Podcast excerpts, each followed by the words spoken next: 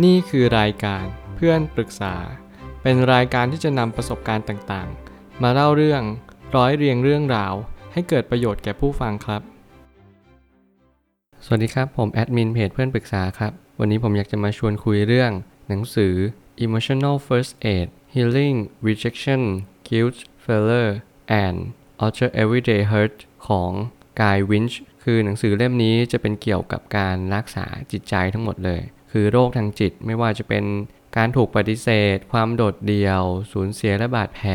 ความรู้สึกผิด การคิดซ้ำไปซ้ำมา ความล้มเหลว และการไม่พอใจในตนเอง ทั้ง 7 อย่างเนี่ยผมมีความรู้สึกว่าสิ่งหนึ่งที่มีความคล้ายกัน ก็คือการที่เราต้องรักษาที่จิตใจ แต่ปัญหามันไม่อยู่ที่ตรงนั้น หลายคนไม่รู้ว่าเราต้องแก้ที่ตรงไหน ผมก็เลยมีความรู้สึกว่าเราจะต้องมาคุยกันเรื่องปัญหาทางจิตใจให้มากขึ้น หนังสือ เล่มนี้มันสอนให้ผมรู้ว่าการรักษาที่ใจ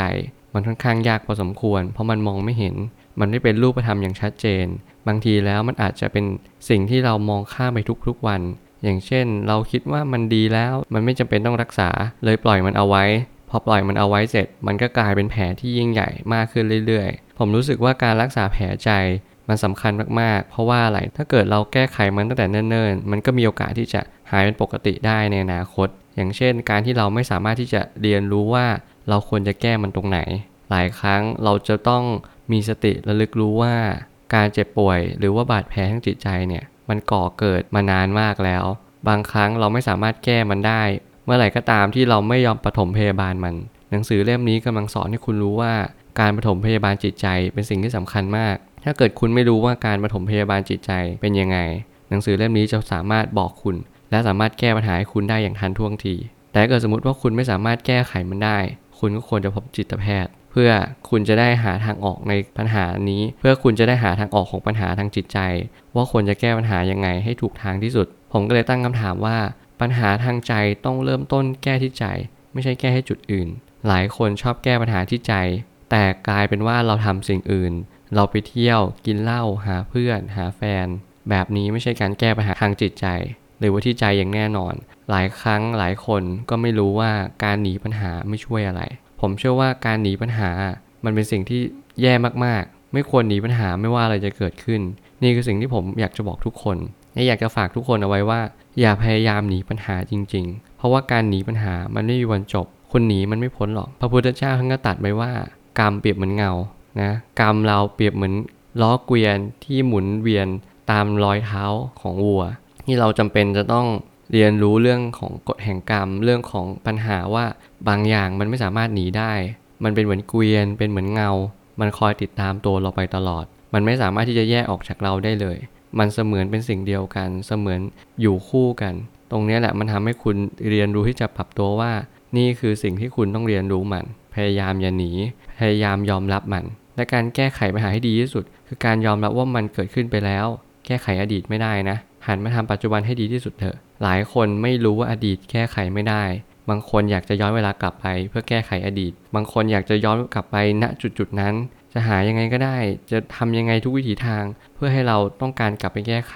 แต่จริงๆ มันไม่สำคัญเท่ากับปัจจุบัน หลายคนลืมว่าปัจจุบัน คือวันนี้ วันนี้เราทำให้มันดีที่สุด เราจะต้องแก้ไขมัน การแก้ไขอนาคต หรือแก้ไขอดีตที่ดีที่สุด ก็คือทำวันนี้ให้ดีที่สุด การมีสติรู้ตัวในปัจจุบันระลึกรู้ว่าวันนี้เป็นวันที่สำคัญ เป็นวันที่เราควรจะต้องมีสติมากที่สุด นี่คือสิ่งที่คุณจะต้องทำแล้วก็ไม่มีใครอยากให้สิ่งไม่ดีเกิดขึ้น ทางออกคือเร่งสร้างสิ่งที่ดี หลายคนไม่รู้ว่าสิ่งที่ดีอะมันคืออะไร สิ่งที่ไม่ดีคืออะไร แต่แน่นอนปัญหาของชีวิต มันไม่ได้บอกว่าคุณจะต้องเจอสิ่งที่ดีตลอดไป หรือต้องเจอสิ่งที่ไม่ดีตลอดไป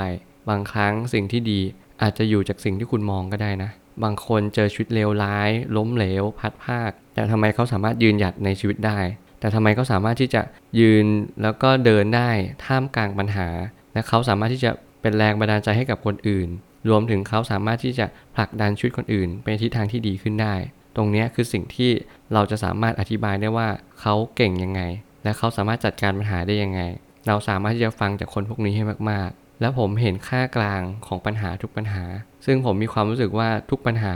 มันสามารถที่จะแก้ไขได้โดย คุณเรียนรู้ที่จะยอมรับมัน บางครั้งคุณไม่สามารถที่จะแก้ไขอะไรมันได้ ถ้าเกิดสมมติคุณรู้จักยอมรับมัน และคุณตระหนักรู้ว่าการหนีปัญหาไม่ช่วยอะไร มันจะสอดคล้องกันเป็นเนื้อเดียวกัน คุณจะรู้ว่าไม่ว่าจะเป็นการสูญเสียหรือมีบาดแผลทางจิตใจที่มันหนักมาก ที่เรียกว่าโทรสมาคือการที่เรา